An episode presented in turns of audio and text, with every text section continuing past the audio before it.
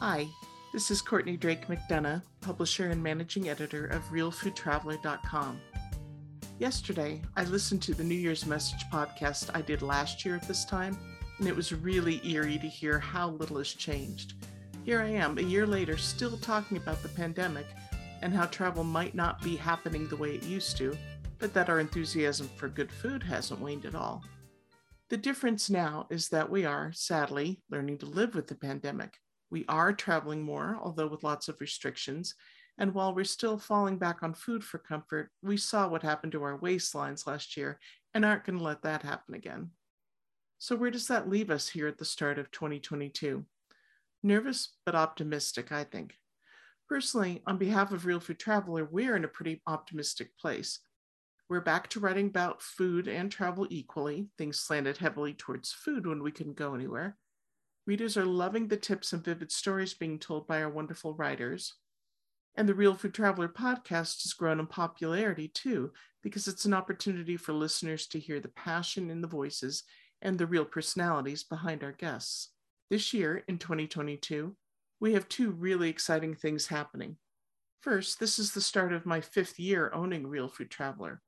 The summer before my husband and I purchased it, we spent many a summer night going back and forth about whether we should take the leap and buy this already award-winning, well-established culinary travel website. I mean, could we make it even better?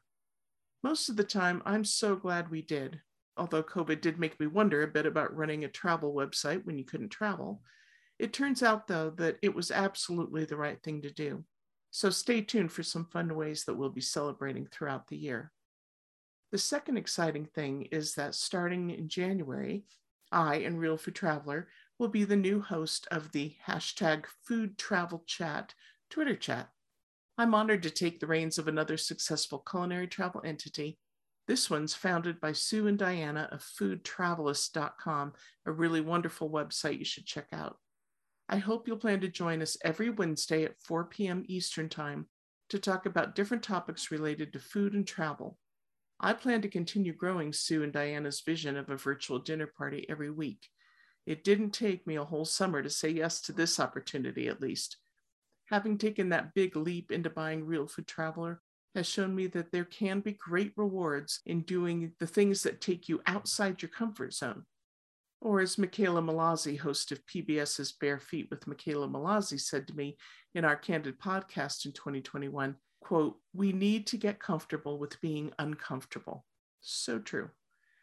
And so, dear readers and podcast listeners, where does this brand new year leave you? Hopefully healthy, being gentle with yourself and others, trying to look at all that is positive, because there is a lot that's positive, and enjoying life more fully now that we don't take it for granted. To that end, I hope everyone out there continues to do their part to bring this pandemic to at least a dull murmur that we can live with by getting your vaccines, wearing effective masks, and listening to scientific and medical resources that can be trusted.